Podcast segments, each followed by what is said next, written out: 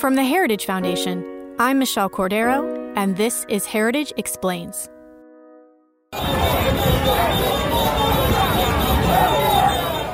Massive protests erupted in Cuba last weekend. Thousands took to the streets. Cuba has had protests before, but this time it's different. Stunning news. You thought it would have happened maybe 40 years ago, maybe 50, but it's happening now. And there's unrest in the streets of Cuba. And it came out because, okay, we know the coronavirus is an issue. Uh, we know uh, we know that uh, economically it put the whole world on its back. But people of Cuba want their freedom, and they finally feel bold enough to protest in the streets in this in front of this brutal regime. Reports claim that more than 100 people have been arrested or are missing, and at least one person has died. But it's actually hard to really know what's going on just 90 miles from our shore when Cuban authorities have blocked most social media sites to stop the flow of information. Today, on Heritage Explains, Jarrett Stepman, a contributor to the Daily Signal, will break down why Cubans have had enough why protesters are waving American flags, and what Americans can learn from these protests. Our conversation after this short break.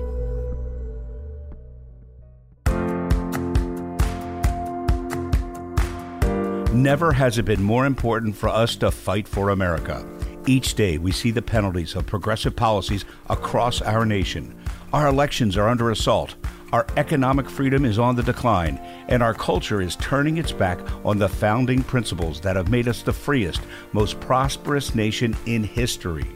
That's why the Heritage Foundation developed a plan to take on the left and take back our country. The Citizen's Guide to Fight for America provides a series of heritage recommended action items delivered on a regular basis to your inbox. Make an impact in your community and in our country. Sign up for the Citizens Guide at heritage.org slash citizens guide and join in the fight for America today.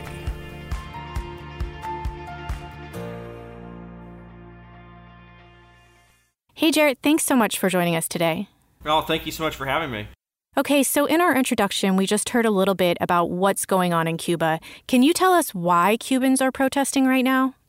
Yeah, absolutely. Cubans are protesting right now because of over a half century of misrule and tyranny. I mean, that's that's the bottom line with what we're seeing in the last few days. It's not just a crisis of what's happened over the last year, a lot of the economic uh, and medical crisis that the country has been hit by, but a long-standing uh, failure of a regime to meet the basic needs of its people uh, and to stomp on essentially any dissent uh, from what that regime has represented since that time. I think it's an incredible outpouring uh, of genuine uh, uh feelings for liberty and feelings that, that people have hit the end of the rope. They've hit the end of the line uh, because of all the depredations that they've suffered under the rule of the Castros for, again, since 1959. Yeah, Americans have been hearing about this for a long time. Have there been protests like this in the past? There have been protests within Cuba in the past, but I think the scale that we're seeing this time, I think the word unprecedented really does fit the situation. These were spontaneous protests that broke out across the country. Uh, of course, the government immediately went in to shut down the internet to try to shut them down and to, to stamp them out.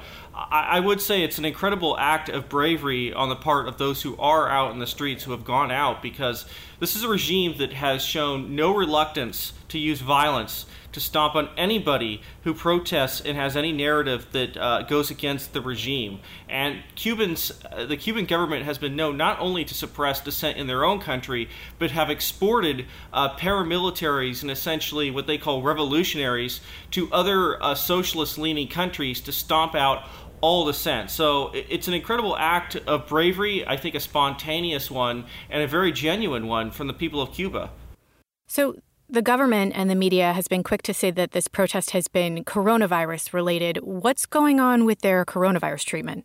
It's really interesting that the Cuban healthcare system, of course, the much vaunted Cuban healthcare system, that the socialist medicine that they have there is entirely breaking down. It's not just because of this crisis. I think one thing that's quite interesting is that not only are they unable to provide vaccines for their people, but they're unable to provide other very basic healthcare needs uh, for the people of Cuba.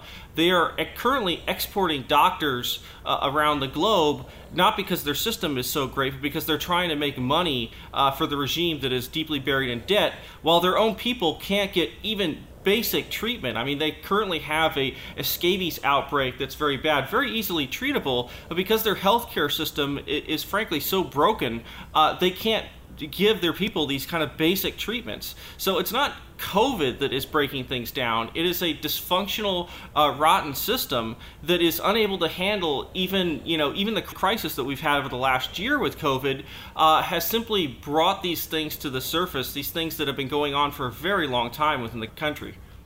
And it's not just medicine and treatment that's scarce, but shopping is difficult in Cuba too. We know that. Can you try and explain to our listeners a little bit what that's like. Yeah, shopping uh, in Cuba is not like in the United States. I mean, you basically are limited to what the government allows and puts into into stores. You have a limited, essentially, ration system there. Oftentimes, when you, you go into a store, they're missing very basic items. I think it's it's funny. Americans thought that you know we had this incredible toilet paper shortage in the early days of the pan, the COVID pandemic, mostly through panic buying, these shortages are very common in Cuba. Not just uh, during COVID, they had a, a panic in 2014 where they couldn't get uh, toilet paper there, one in 2009. Basic food items and basic supplies simply disappear off the shelves and don't come back sometimes even for years. And of course, look, many Americans have seen pictures of the Cuban automobiles that look like they're something from the 1950s. These are people that deal with a significant amount of poverty and deprivation that most Americans, frankly, just can't understand. Yeah, and in in an op-ed that you linked to in your op-ed, it was interesting. A woman talked about how they go shopping and they don't go and look for what they need. They simply take what's there, and that could be random house cleaning items or a can of tuna fish. You know, they just grab what's there. They really do. Again, it's it's such a, a, different thing for how Americans, when we go to stores, it does remind me of the final days of the Soviet Union uh, you know, when there would be guests from the Soviet Union come to the United States, would marvel at our grocery stores for just regular people, for just the average person had access uh, to better things at a more higher variety of things than even the elite in those societies, and it shows the differences uh, between those systems. Something I think again many Americans take for granted. These are things that we just uh, expect in the United States, and I think we should expect in a place like Cuba. These are rare things that don't exist and haven't existed for generations of people. Yeah, it makes me think right now. I'm thinking about the the cheese aisle in Trader Joe's, which is just a spectacle. um, okay, so some of the Cubans are waving American flags, correct? Why is that? I think it's a I think it's an incredible thing, especially you know we talk about American politics in the last year, the idea that the American flag is somehow maybe becoming a symbol of oppression. It's a, it's a triggering thing for, for many on the left, but how the American flag really is, I think, a universal symbol of liberty for people across the globe. And we saw this when the Hong Kong protests broke out against the Chinese regime. Uh, people there, very brave people, waving the American flag. They knew what the flag stood for. It stood for, for hope. It stood for liberty, a, a better future. These things that I think at one time Americans I think almost universally understood. I think there are people around the globe, many of whom have never tasted the liberty that Americans have, that the blessings, uh, the prosperity that we have under the Constitution.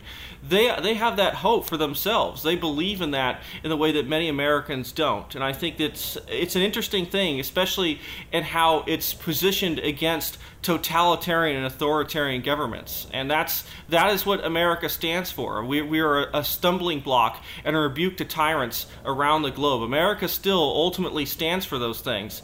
And I think it's very heartening that the people in Cuba who've really seen tyranny firsthand, a real, genuine tyranny and totalitarian government, have a better understanding of that because they've seen what it's like to be on the other side of that, to be uh, uh, under something that, again, most Americans, certainly those who are born here, have never experienced, have never witnessed or suffered in their own lives. Yeah, you wrote something in your in your most recent op-ed that I want to highlight because I think it's so important. You wrote, "The American media and most elite institutions obsess over celebrity athletes' protests of the national anthem. They promote our country's racial awakening and reckoning with our past, and the mobs literally tear down our history if governments don't do it for them. America and the West's imperfections are used to sully, diminish, and obscure our triumphs. However, for the people suffering under truly repressive regimes, the American flag is the universal symbol of freedom. Wow.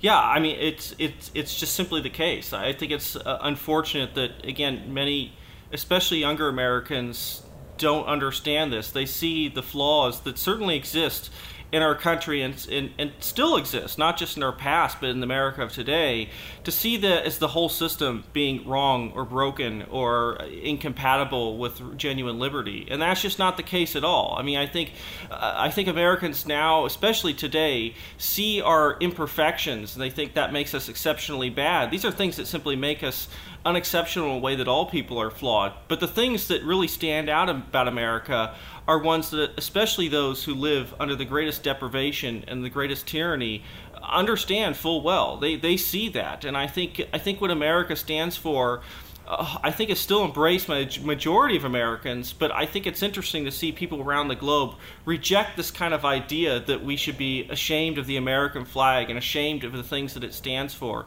It stands for very many good things, things that I think would make the world a better place, just not just on our shores, but for people across the globe.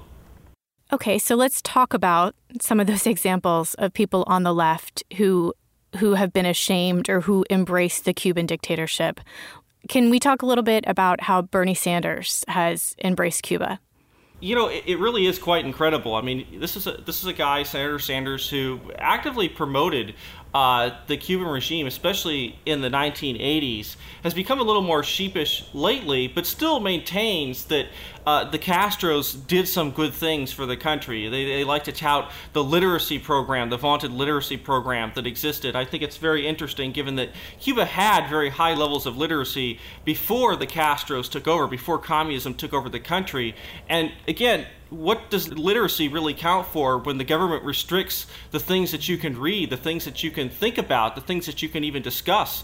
Uh, literacy is simply a way for you to uh, spout communist slogans and embrace the party line. I mean, that's that's not a, a, a beneficial system, one of prosperity. And I do think it's very interesting as we see these protests erupt.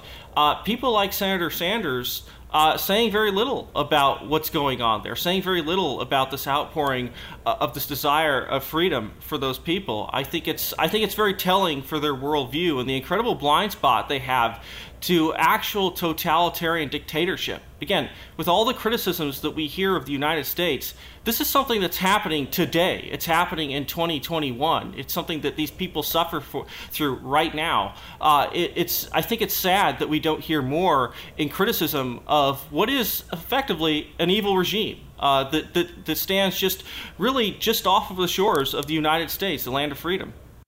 Yeah, it's unlikely that we'll see Colin Kaepernick come out and say anything about this. um, you write that for many on the left, it's simply a lack of education about the cruelties of the totalitarianism and communism. What can we do about that? I think education is incredibly important. I think one thing that heartened me recently was uh, Governor Ron DeSantis of Florida.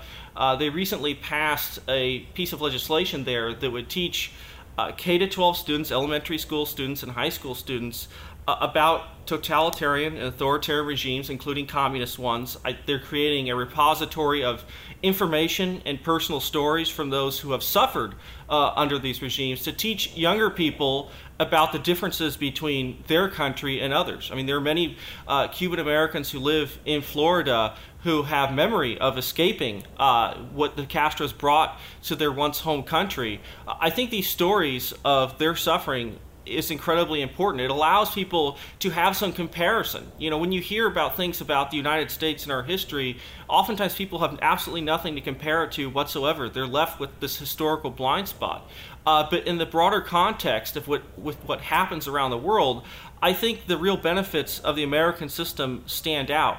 And so I think education and bringing that to younger people who, look, oftentimes don't even know, uh, they don't even know who the Castros are. They have no understanding of what communism or socialism is. They've heard some stories about how socialism is like Sweden or something. And I, I think that's a really terrible misinformation. I think it's intentional in some quarters. Uh, but I think that information needs to be out there for younger people who, many of whom don't remember the Cold War. They don't remember uh, what the real difference is between a, a communist and a free system uh, like ours is. So that information really is key. And those personal stories from people who actually have experiences with it are also uh, highly invaluable uh, to our present and our future. Jerry, in conclusion, do you think Cuba can change?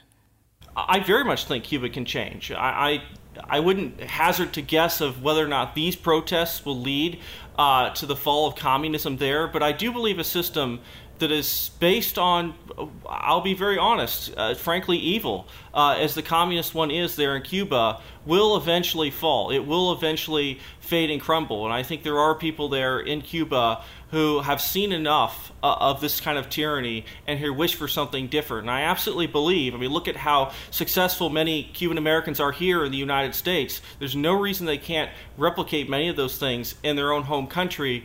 Uh, I think there's there's a reason to hope uh, for Cuba's future, whether it happens today, tomorrow, or it happens 50 years from now. Hopefully, freedom will come sooner rather than later. But I do have I am very hopeful for their future success. Thank you so much for taking the time today to talk with us about this unprecedented protest. Uh, you're quite welcome. Thank you.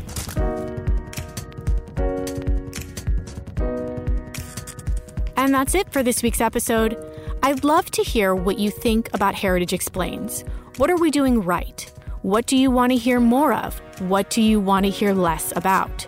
Shoot me an email at michelle.cordero at heritage.org and let us know what you're thinking. Tim is up next week. We'll see you then.